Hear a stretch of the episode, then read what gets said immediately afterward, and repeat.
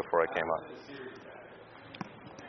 Wow. Yes. Yeah, so that's accurate. So all I can say is I was going over the list mentally of everything we've been through in 6 years here, and it all started with the advice of the Drakes when we were in Germany, and we surrendered to do whatever the Lord wanted. We said, we want to be full-time Christians, not part-time. We're tired of this, and so we said we want to do full-time Christianity.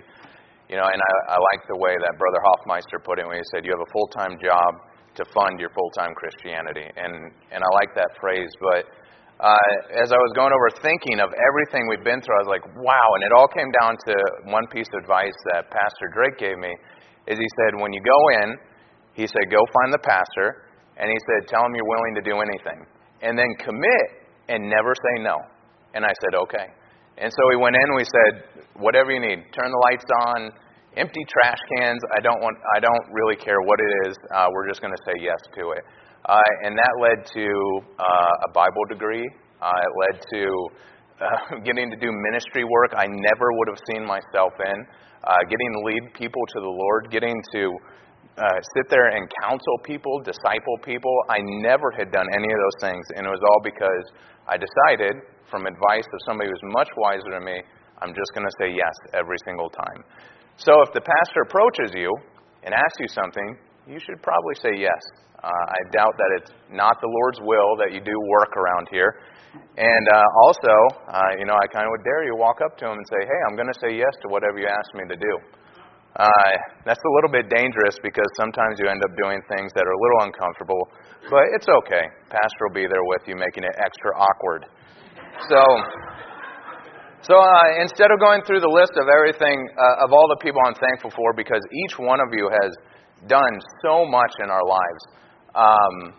For the good, most of you. And so it's been so much, and I'm so grateful for everything, and I can speak on behalf of my wife and my children. It's just the amount of gratitude we have for each and every one of you.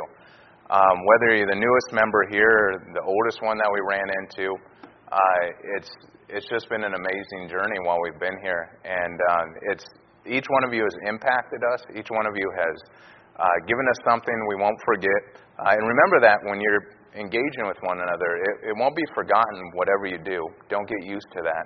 And then a benefit of the military is we have to sit there and reflect on this once in a while because we say goodbye a lot. And it still makes it no fun. But I'm not choking up, even though I am a little bit.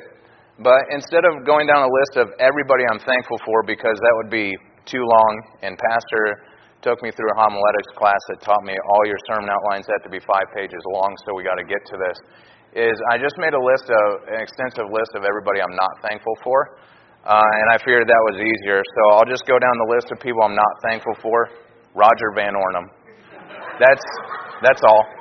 That's the only one I'm not thankful for in the entire church right there. I mean, really, I could do a series of sermons on him, but I won't. But no, really, I love you, Roger. Thank you for everything. So let's turn to Psalms chapter 26 tonight. We'll get right into this. So I wanted to keep this in spirit of Pastor McGovern. So I'll go through my 3-point outline in just a minute with everything that starts with the same letter, so you can write it down and you won't get lost. Psalm chapter 26 says, "Judge me, O Lord, for I have walked in mine integrity. I have trusted also in the Lord, therefore I shall not slide. Examine me, O Lord, and prove me. Try my reins and my heart. For thy loving kindness is before mine eyes, and I have walked in thy truth. I have not sat with vain persons, neither will I go in with dissemblers. I have hated the congregation of evildoers, and I will not sit with the wicked. I will wash mine hands in innocency. So will I compass thine altar, O Lord, that I may publish with the voice of thanksgiving and tell of all thy wondrous works. Lord, I have loved the habitation of thy house and the place where thine honor dwelleth. Gather not my soul with sinners, nor my life with bloody men, in whose hands is mischief, and their right hand is full of bribes. But as for me, I walk in mine integrity. Redeem me and be merciful unto me. My foot standeth in an even place, and the congregations will I bless the Lord. Let's pray. Father, I thank you for your word, and I thank you for the truths in here. And Lord, I ask that this message tonight be effective and have our hearts and our minds prepared to listen and have all distractions and anything of Satan out of the way so that we can pay attention, Lord. We ask all this in your Son's name. Amen.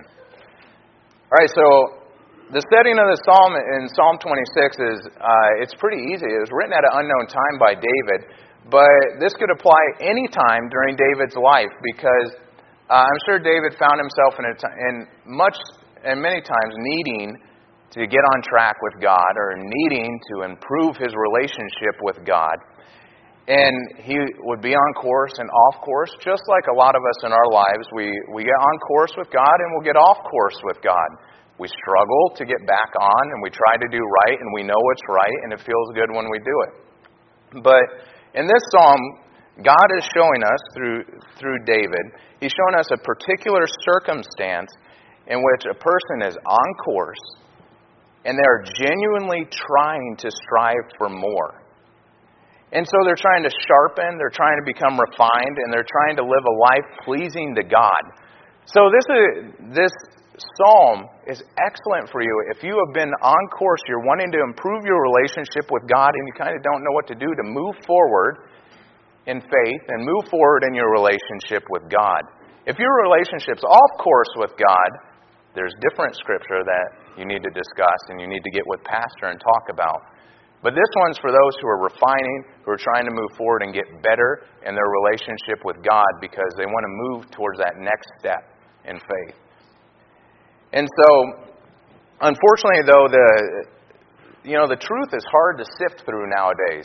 So Satan is really good at what we consider hiding the truth, but it's not so much hiding the truth; it's camouflaging the truth. And so we use the example of a needle in a haystack because that would be very difficult to find. But in fact, Satan's turned it into a needle in a needle stack. It's very difficult to find what the actual truth is if you don't go to the source of the Bible, because it looks like every other truth in the pile. Every needle looks like the needle you're looking for. It becomes impossible feeling to find what actually the truth is. And so when you want to find out how does your relationship improve with God, there's a million wrong ways, but there's only one right way. And this psalm is going to help you improve your relationship with God. David was a man after God's own heart. It's probably a good idea to model the things that he did, if you want to have that title as well with God. And so we're just slammed with all this information. There's even 50 different translations of the Bible in English today. We're fortunate that many of us in this church understand why we use the King James Version, why that is the reliable English translation of the Bible. And going back to saying the Bible college, if you don't know why, sign up for the Bible college. You'll learn really quickly why you need to use the King James Bible if you're not using it. And so there's 50 different translations, and so we're slammed with all this information about what's right, what's left, what's up, what's down, what's right, what's wrong, what's good, and what's bad. And so you have to sift through it, but you have to go to the source of the information. And that's where we get off track is we just don't go to the source. We don't realize how much we're absorbing from all those other outlets of information, and it's starting to change how we think about our relationship with God. And so I did a quick search on Amazon because at first I was like, you know what? I was like, this sermon looks like it'd be about finding yourself. So I went on Amazon and said, how many books say finding yourself? There was 10,000, and they were crazy. And so there was a lot of insane things that were on there, and I got sidetracked because I started reading the little narrative about each one and laughing, and I'm like, this is wacko. But they were selling millions of copies of these books that were selling this garbage to people. Millions of copies. Even though it looked insane to me. And so examining yourself is not bad. So let's first sift this out. Go to 2 Corinthians 13:5. There is a reason to examine yourself. So let's line that up first. 2 Corinthians 13:5. This is where you need to examine yourself. And it's shown throughout Scripture. This is just one example. 2 Corinthians 13:5 says, examine yourselves whether ye be in the faith. You need to examine yourself whether or not you are a follower of Jesus Christ before we ever even go into this sermon. Because following Jesus Christ is something that only you and Jesus Christ know. You need to examine yourself is, number one, do I even follow Jesus Christ? Because you can't refine a relationship with a father that's not your father. So these verses are not going to help you if you're struggling and you've never examined yourself first to know, am I a follower of Jesus Christ? You first have to solve that relationship. And so I implore you to examine yourself if you don't know if you're following Jesus Christ. If you're struggling constantly, that's because maybe you haven't trusted Him. You can't fix a relationship that's not there yet.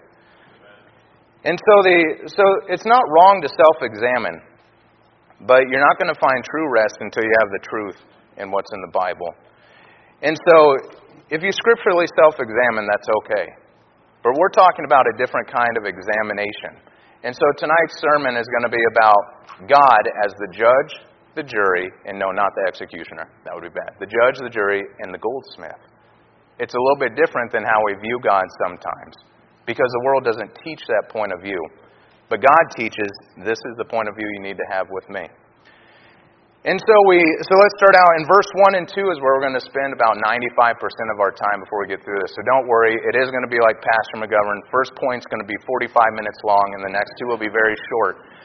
But if you write down the sermon outline, I did just do this for Pastor McGovern. So the first one's going to be the pretrial, then the petition, and then I had to write a P, so I have to remember, and then the purpose, right? So why are we doing this? And so proof was the last one. I changed it. So the pretrial, the petition, and the proof. It's really hard to do that, by the way. Like I don't know why you do that to yourself all the time. It is easier to remember. All right, so let's start with verse 1. It says, "Judge me, O Lord, for I have walked in mine integrity, and I have trusted also in the Lord. Therefore I shall not slide." So the truth in genuinely finding yourself that the world keeps calling it actually doesn't start with finding yourself. It's letting God find you, because He is the one who can help you understand yourself. You have to let God examine you. David starts out with, "Judge me, O Lord." He's asking for God. He's going up to the bench of God, the throne of God, and he's saying, "Hey, I'm setting the pretrial, Lord. I'm asking for you to judge me. I want you to look at me and see who I am." Because it's hard for us to know who we are. We have a lot of bias for ourselves, believe it or not. We think we're pretty good, and we think we have things together. But when you go to God and you say, "Hey, will you examine me as a judge?" that's a little bit scary. And so we have to sort through all these mimic truths, and we have to let God explain the truth to us. And So when we look at God as judge, it's rare that you would ever see someone go to an earthly judge and you would say, "Hey, judge, I'm going to give you an account of everything. I recorded everything I did for the past year. I want you to look at everything I've done and then tell me, did I break the law? And then I want you to really get angry with me for the law I broke," right? No, I speed. I do that. I know people here speed, right? I don't want that recorded and played before a judge. There's many other things that we do that are considered illegal by the world's law, by the U.S. law. And we would never record ourselves for a full year and then put it in front of a earthly judge and say, "Hey, I want you to play this video and watch everything I did, and I want you to tell me everything I did wrong." No, nobody signs up for that. Going to see a judge is no fun. That's because you got caught. And so for David to go in front of God and say, "Catch me. I want you to catch me," is because he's asking for perfect judgment. Why? Because that's where the refinement of your relationship starts. You have to have God judge you, not yourself. When we go to self-examination, we start to justify things really quick, right? "Oh, I had to speed. I was late for work." It makes sense, right? "Oh, it's okay. I had to take a little money because I didn't have enough. I had to feed my family." We start to justify really quick. But in front of God, there's no justification other than what He gives you. And so the So asking a worldly judge is just ridiculous. Nobody would do that. But asking God to judge you, we kind of take that flippantly, like, it's okay. He kind of overlooks things. But David's saying, Lord, judge me. And so what happens, though, is that we find ourselves on a regular basis doing what we do all the time is we seek a second opinion. And that makes us feel better. And so it's the whole thing of Google's going to set you free, right? So if you come across something you don't like that is preached in church by the pastor, or it's a message that just completely rubs you wrong, and say you're preaching on biblical dress, or he's preaching on tithing, or he's preaching on church attendance. And this is for all the people who are moose hunting, on church attendance. All these things. So he's preaching on these things that are doctrinal, and then they just rub you wrong. So what do you immediately do? Open up your computer, get on your phone. I'm going to find somebody that agrees with me, and then I'm going to feel better. There's no second opinion with God. You go to His Word, and you go to God, and you pray, Lord, judge me. Where am I at with this? I need to understand, what am I thinking? Because I don't fully understand it. But instead, we get on Google and we look for a forum. See, right there. Right there. Men can wear dresses. It says right there. You know that?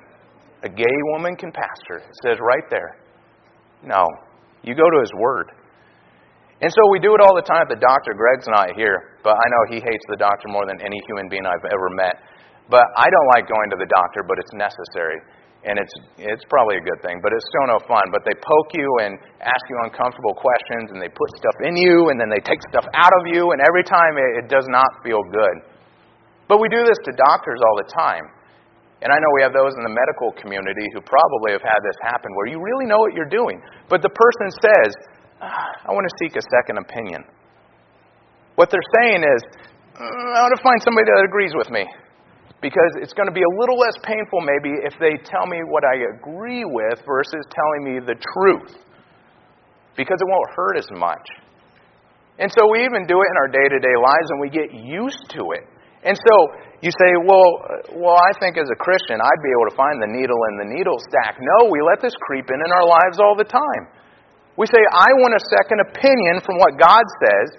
I don't want Him to judge me. I didn't go to Him and pray and ask Him to judge me and find out what truly is in my heart and what I am seeking and help me understand, is that the right thing?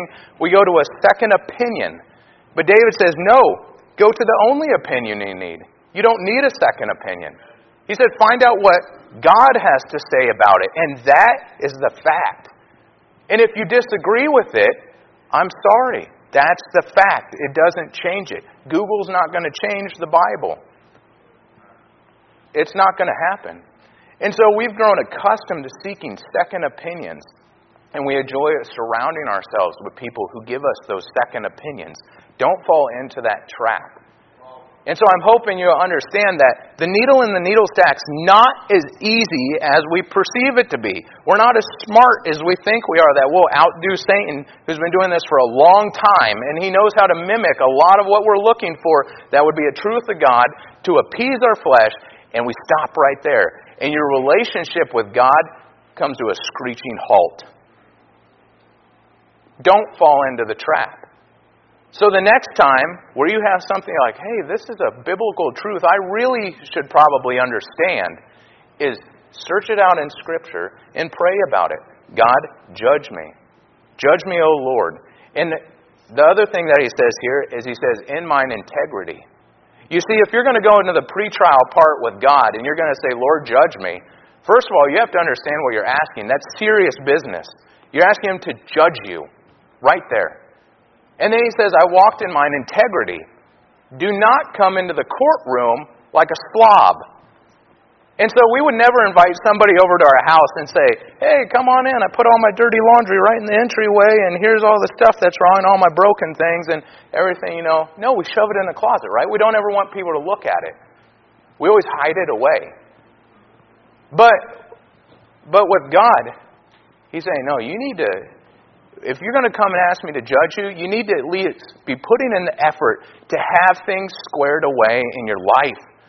Don't ask me to show up and judge you and help you if you're not even going to do the basics of putting your socks away, and you want me to come in and help you refine a relationship that you don't even care about? David's saying, I walked in mine integrity. I was morally straight and upright and trying hard to have a good relationship with God. That's why I said this psalm is about somebody who wants to take it to the next step and be serious.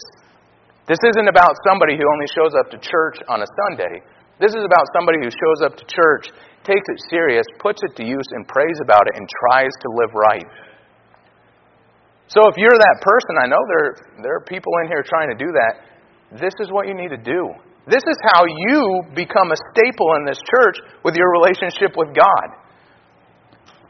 And so he says, he's telling you, before you ask to be judged, make sure you're morally upright and you're practicing integrity. You're trying to do what's right before you come in and ask God to make things better. There's a different path you need to take if you got that mess in your life like that, and you need to fix the bigger things. And so let's go on to verse 2. And so, I'm not done with that one yet. Sorry, turn to 1 John chapter 8.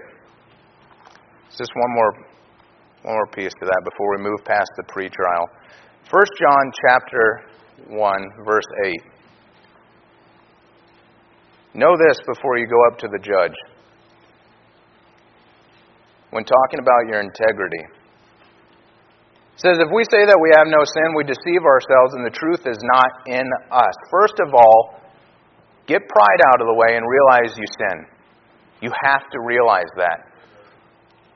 If pride is preventing you from even recognizing that you have sin in your life and you got the dirty laundry sitting in the entryway and you don't even care, you need to talk to God about that first. Get the sin settled in your life to where you have pride out of the way and you're willing to even go to God and say, hey, I need help with this to get this cleaned up. I need help. I can't do it. And then in verse 9 he goes farther and he says, if we confess our sins, he is faithful and just to forgive our sins and to cleanse us from all unrighteousness. So what's some signals that you're going down this road is that you have a lack of prayer. You have a lack of thankfulness. You may go to God once in a while for this big stuff, but your prayer life really is not all that strong.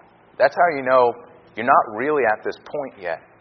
You need to go back to 1 John and you need to really pray with God and say, I need help cleaning up this big stuff first.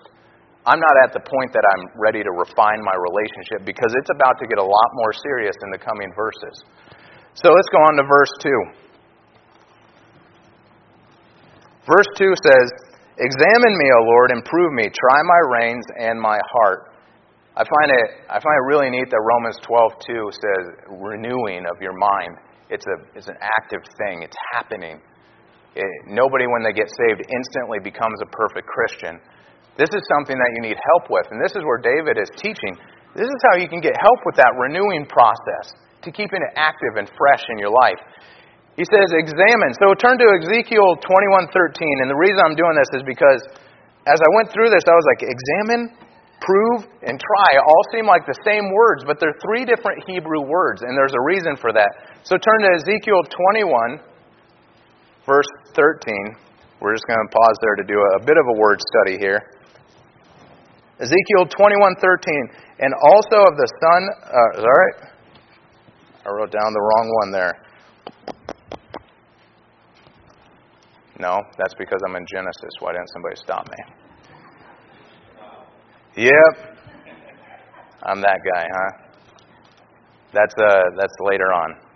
Don't get excited. Okay, let's turn here. Ezekiel 21:13.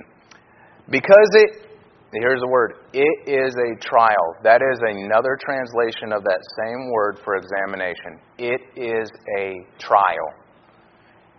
And he says, and what if the sword condemn even the rod? It shall be no more, saith the Lord God. That was discussing that even God's judgment, there's no place. The rod, meaning the rulers of Israel, have no safe place from God's judgment.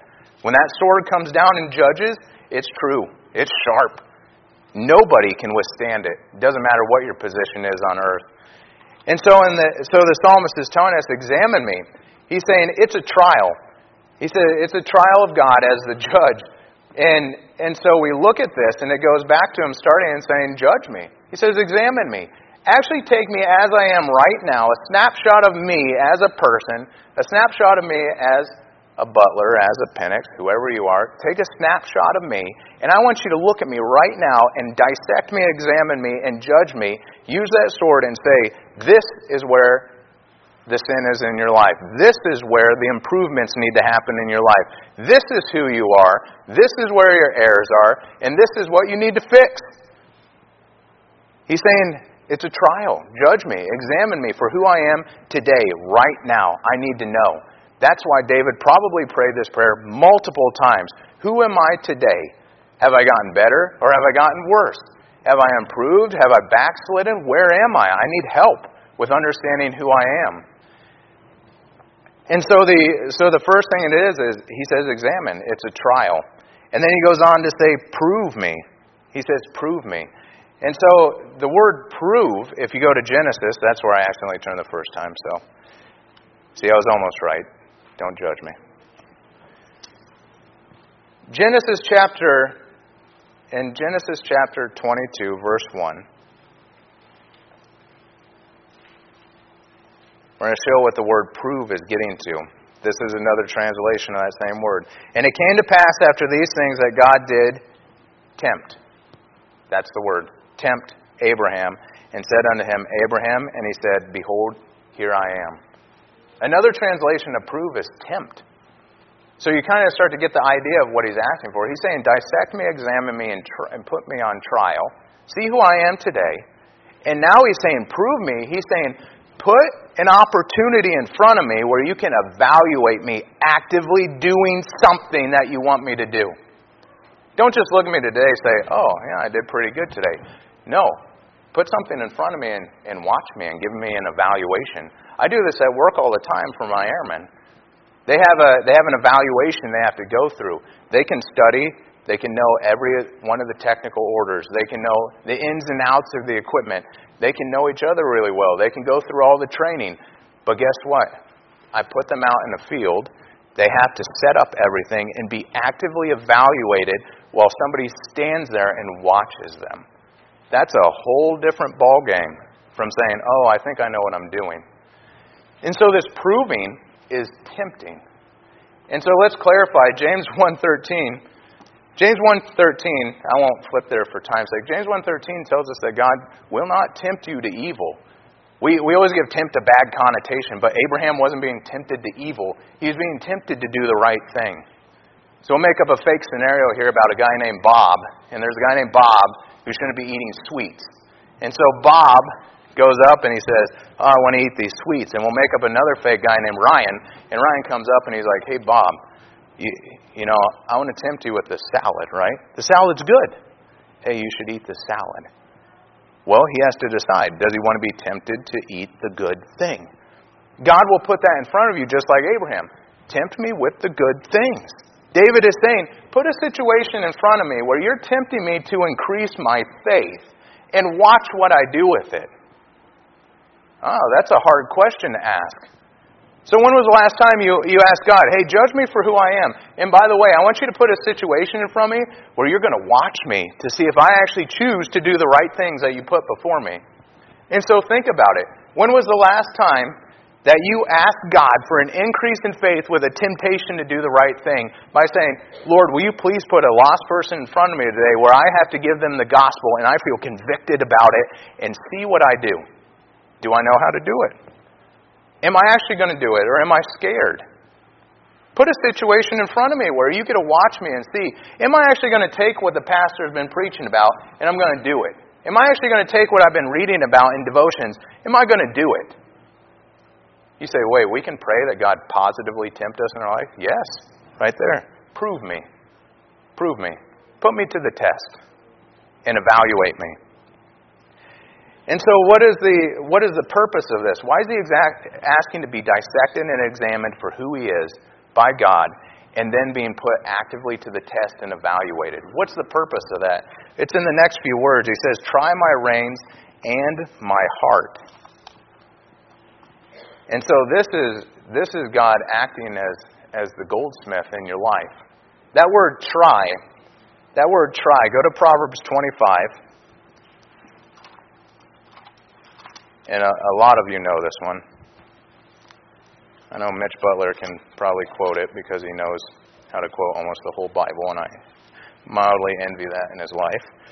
So Proverbs 25, verse 4 says, "Take away the dross from the silver, and there shall come forth a vessel," and here's the translation, "the finer." It also is translated in Nehemiah 32 as refine, and it's Nehemiah 32 as goldsmith, and then it's translated in Isaiah 1:25 as purge away. So it's refining, it's purging away, and goldsmith. And we all kind of know what a goldsmith does, right? Tries to make fine jewelry. And so what's the purpose of this? Why is he getting examined and proven? Is he says, try my reins. That's really neat is reins. What he's talking about is kind of funny. Is that one? It's a lot of word study in this one. I was kind of surprised by it. It's like they're talking about like the liver, the guts of who you are. He's saying, try my reins, refine my character, my moral character and who I am. He's saying, I want you to refine it. You know, because you meet people with bad character, right? We all work with somebody who has bad character. We know somebody who has bad character, and you're like, man, they just got a rotten character about them. Well, from God's point of view, you got a pretty rotten character that probably needs fixed. And he's saying, I want you to examine me and prove me because I want you to refine me. I want you as the goldsmith to look at me and take that dross, that filth out of my life so my character is improved. So that my nature of what I decide to do, my very being and my essence and what I want to do is driven by good moral character. So that's what I'm known for. Because each one of us has a reputation, and David's saying, I want that reputation where I'm just known as a morally good character. And you can refine me to be like that. And so that's what Reigns is talking about. I want to be a morally good character. I want you to refine me. I want you to take the very who I am, the guts of me, and just make me better. And so that's change, which terrifies a lot of Baptists, but that's change. And it's tough. And so he says, try my reins, so try what drives me and pushes me and makes me go forward. It's interesting when I was going through, some of the old commentators they correlated it to vigor, which is like what kind of gives you the life to do what you do. What gives you the drive to move forward with something? And what I started thinking about was like a mother who comes up and their child is injured, right? And they get that extra strength. They have that vigor. They have that life. They have something that's driving them to do more than they ever thought they could do. And they're able to rescue their child. Or you're able to push on farther than you ever would have. And we've all done that. We've worked on projects. We've worked on things around the home. We've worked on relationships where you just had that drive because you really wanted to get it done. And they had that vigor and that life to do it. And David is saying, I want you to change that about me. I want you to make that me where my drive and my passion and my want comes from a desire to please you, God. That's tough. And so do you get as passionate about God and church as money and a career and sports? What really gets you going? That's what you're passionate about. So it doesn't mean not enjoying things. You can enjoy things, but what is your passion? So there's people here tonight, not here tonight, who enjoy moose hunting. But some of them reveal their passion by what else they chose to do in lieu of finishing the hunt. Some went to church. Some decided to do other things. You reveal your passion by what you do. And so David's saying, I need that changed. I need you to refine it for me. And so if you don't get excited about the things of God, if you don't get excited about those things, then you need to really think about these verses. Why don't you get excited? Probably because you've never asked God to change you, because that's terrifying, because then you might lose those things you're passionate about.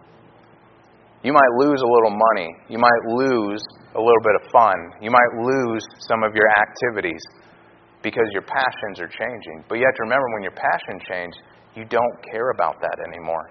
Your passion has changed. So don't be scared of it. Don't be scared to change. Don't be scared to ask God to shape you differently. And that's what David wanted. So he says, try to refine my moral character, the guts of who I am. And then he says, he goes on next to say, and my heart. So how is that? How is your heart and your reins different from one another? So your heart is talking about your thoughts. That's what Scripture always correlates it to, is what you think. You ever notice that when things happen to you, sometimes you feel like you can't control what you think? For example, let me give you an example. You're driving down the road, and you're down off 3rd Street, which is not a very good area, right? And I say this because this has happened to me. You come up, and a homeless guy comes out, starts pounding on your window, yelling at you, and then what's the first thing? Oh, go away, like, leave me alone, right? You start to have these thoughts, right? Like, ew, gross, leave me alone. Ugh, man, scum of society. All these things start going through, right? It's like you can't control your thoughts. You know why? Because you aren't. That's exactly what's happening. You're not controlling your thoughts because you never tried. And so why do you have trouble controlling your thoughts? Because they're not being refined by God, the goldsmith. He can help you control your thoughts. Why? Because, your passions are going to change. So your thoughts are going to change. How you react is going to change. The very essence of you is going to change. Your character is going to start to change. Your demeanor is going to start to change. Maybe Roy Butler will smile before I leave here one day. So these things will start to change. And so your thoughts will start to change. Your heart, he says. He says, refine my heart. Help me control the thoughts that I have. And I was talking at teen camp with some brothers about that. And there's things, because I was not saved until I was 20. There's thoughts. There's memories. They're all like, oh, Lord, please stop those. Please. It's hard to control thoughts. It's hard to not have things triggered. And David's saying, Lord, you can control those. But where does it start? You have to genuinely go before him and ask, judge me. Judge me. I don't want to know myself. I want to know what you know about me. Because I will deceive myself. And so Jeremiah 17:9, everyone knows, says the heart is deceitful above all things and desperately wicked. Who can know it? God does. He knows your heart. But unfortunately, I think we get stuck that we actually don't want it to change much. So don't get stuck in that rut. And so where does David go with this? He goes down a list after this, and now he's going down the list of proof. He went through the pre-trial. He said, Lord, I've been trying to live right. I'm trying to maintain my integrity. I'm trying to do what's good, but I really want you to refine me. And so he goes into listing the things that he needs, examined, proven, a test, right? And then he needs refined. And then he says, all right, here he goes. I'm going to list the proof of what I've been doing, right? Have you ever gone down a list of proof of what you've been doing that maybe God would find acceptable? That's hard. We don't really sit there and do that. We don't sit there and think, man, like, when was the last time I actually did something that God would accept, would find good and right that I've done? You know, when was the last time I went out, and I think that was Brother Hoffmeister too, when was the last time I went out and I did something for the first time for God? When was the last time I tried that? And so he goes through a list here. He says, I have not sat with vain persons, neither will I go in with dissemblers. I have hated the congregation of evildoers. And you're going to start to see a theme of what he's saying. He's saying, Lord, here's my action. Here's what I see and what other people see. Here's what's physically visible to the world. And then he says, here's where my heart was and my desire. And I'm pretty sure that this is what you see in me. He says, I hated the congregation of evildoers. The reason I didn't go sit with them is because I had at the core of me, at my heart, I hated the sin. I didn't even want to go around it. So, do you not go around evildoers just because people would catch you? Or is it because in your heart you hate the sin and you avoid it as much as you can? That's a question you have to ask yourself. Why do you avoid the sin? Is it because of the reproach of others? Or is it because of the reproach of God and that you hate it? He's saying, this is my action and this is my motivation. And so I was going through Haggai, and in Chapter 1, verse 5, he says, consider your ways. And that's how I ended up in this psalm. Was I was going through actually asking God, why do I do what I do? I don't understand a lot. What's motivating me? You never stop and think about that. And David's saying, this is what I did, and this is what motivated me. He says, I will wash my hands in innocency, so will I compass thine altar, O Lord. Physically visible things, right? He's saying, I'm going to maintain myself around good counsel, around good people, and I'm going to be in your house. Look, we're in church. But what's your motivation? He says, that I may publish with the voice of thanksgiving and tell of all thy wondrous works. He says, I am with you, and I do what you want, and I am in church, essentially, right? Even though he wouldn't have called it then. I'm in church. Why? Because then later, my motivation is that I am able to actually publicly show thanks for you, and I am able to declare those wondrous works, because if your heart's not genuinely in it, you're a fake with why you're doing it, and your motivation's off. You can't do those things. You can't be an example like that. He's saying, this is my action, and this was my motivation. And so if you were to fill in the blank there, this, I went to church, and this is why. Why? What's the blank right there?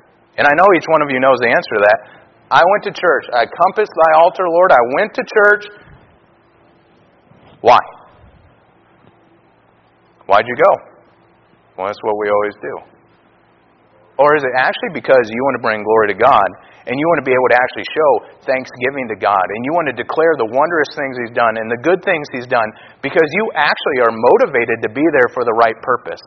And what does that look like? You're going to be around doing things that maybe other people don't notice. You are going to be the person emptying the trash, cutting the grass. You're going to be the person giving counsel in the corner, helping somebody, putting out a fire over here so pastor doesn't have to deal with it for 3 days in his office. You're doing those things. Your motivation is right. But if your motivation's off, I went to church and I walked out as soon as the sermon was done.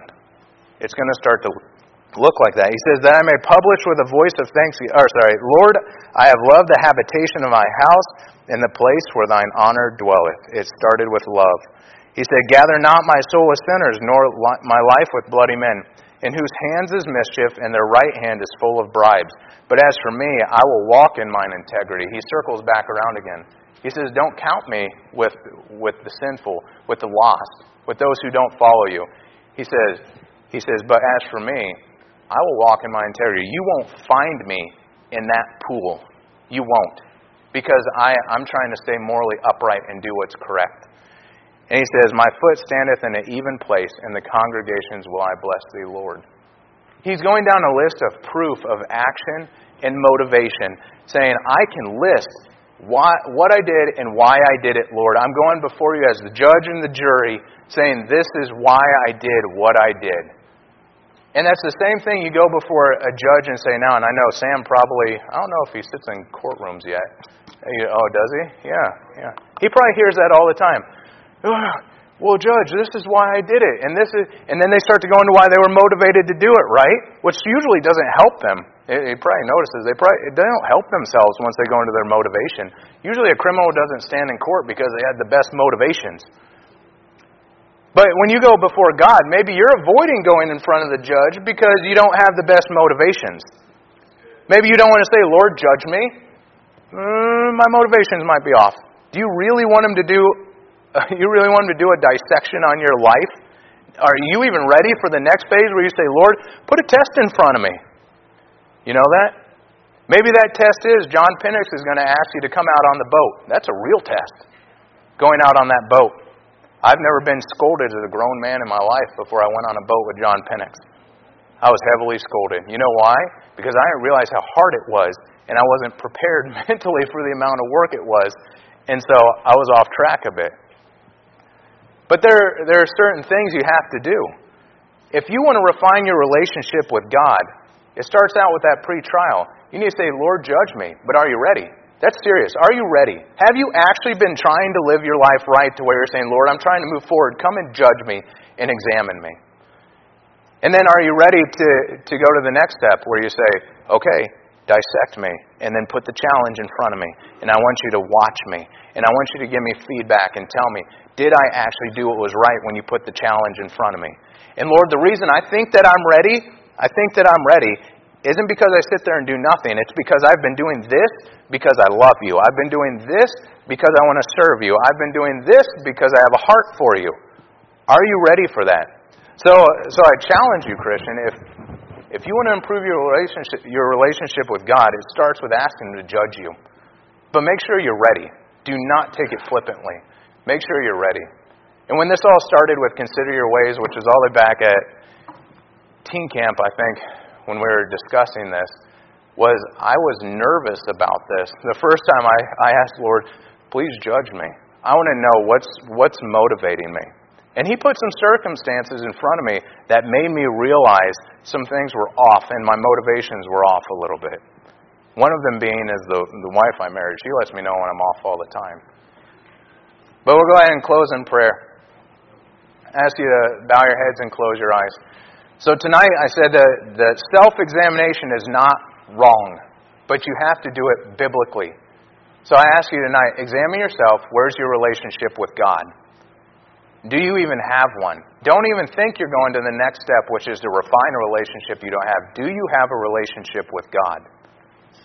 And then, Christian, I ask you, if you need to come forward and pray, whatever it is, are you ready for that? Have you been living a life that actually you can say, this is what I did and this is the reason I did it, and I think I'm ready, Lord, to start refining my relationship with you to where I want to ask you to judge me and examine me and put a challenge in front of me to try to tempt me to do more for you and increase my faith.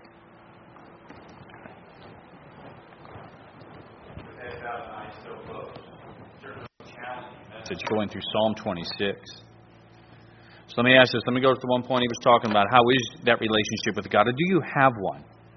Please understand that you are going to die and stand before Almighty God. That will take place. I don't believe it. It doesn't matter. It will happen. You will die and you will stand before Almighty God. He's going to judge you. So much better now, as he was establishing through his introduction in the first point, that you examine yourself now to see whether you be in the faith. That's the first thing to examine. Are you actually in the faith? I'm not asking you if you attend church. I'm not asking you if you got baptized. I'm not asking you anything of the sort. Are you genuinely in the faith? Has there been a time of genuine conversion in your life? A time when you repented and placed your faith in nothing but Jesus Christ. Because if He judges you, listen, you've broken His law. He's not going to look at you and say, well, you and I got our own thing worked out. You know what? You got baptized and that city water just took away that sin. You joined that church. I saw you stay faithful to it. That's not how that works. If any of those things had anything to do with salvation, then God sending His Son in this flesh was cruel. There's no need for it. But none of those things can bring us salvation. None of them. Understand that. It's deceit. It's only in Jesus Christ that we have salvation.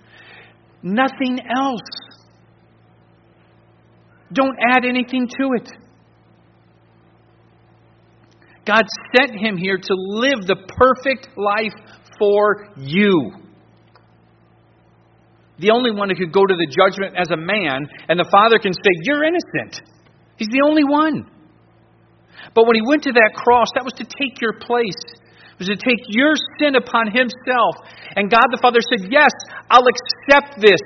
This will satisfy my justice. So that He could save you. So God the Father placed upon His Son the sin of us all. And He judged Him in your place. So that He could also then freely give you His Son's perfect righteousness. For He hath made Him to be sin for us, who knew no sin, that we might be made the righteousness of God in Him. When Jesus died on that cross, He literally took your place in judgment. That is your answer for salvation. Not in a church, not in the waters of baptism, not in your good works, but in Jesus Christ, who is the Savior of mankind, We know those words, but so often our faith is divided by so many things. Your faith must solely rest upon Jesus Christ. Anyone here say, Pastor, listen, that's me. I'm not sure that I am converted. I don't know what's going to happen to me. I hear you right now.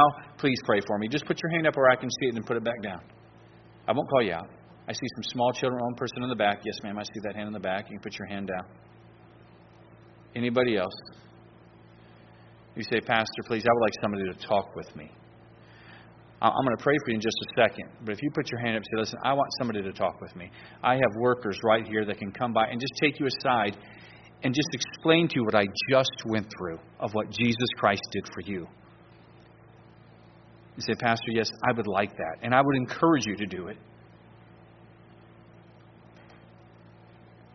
You say, Pastor, I'd like that. All you have to do is look up at me and I'll send them to you. And I'll continue on. Anybody, if you like that, you just look up at me, make eye contact, and I'll send them to you. All right, we're going to give an invitation. If you want to come forward and pray when others come, you're welcome to. I can send somebody right there just to talk with you. You're certainly welcome to do that. And Christian, the Bible is incredible of how practical it is and how it helps us. Just like Brother Conley went through in Psalm 26. Of pulling the truth out of there that could help you every single day. Of that pre-trial. Examining yourself. Being honest. To be improving. What proof is there? He started off by trying to encourage you. He said, listen, this will help you refine or strengthen, I should say, that relationship you have with God. He was right. That'll do that. If the Lord worked on your heart, you come and pray. Father in heaven, bless this invitation. Lord, I certainly pray for the one who raised her hand. Lord, I pray for her salvation, that drawing and that conviction. And Lord, I pray that you work now. I pray you be glorified and honored. I pray this in Christ's name. Amen. Let's all stand to our feet. Let's turn to page 174. And if you need to come and pray here this evening, you come and pray. 174.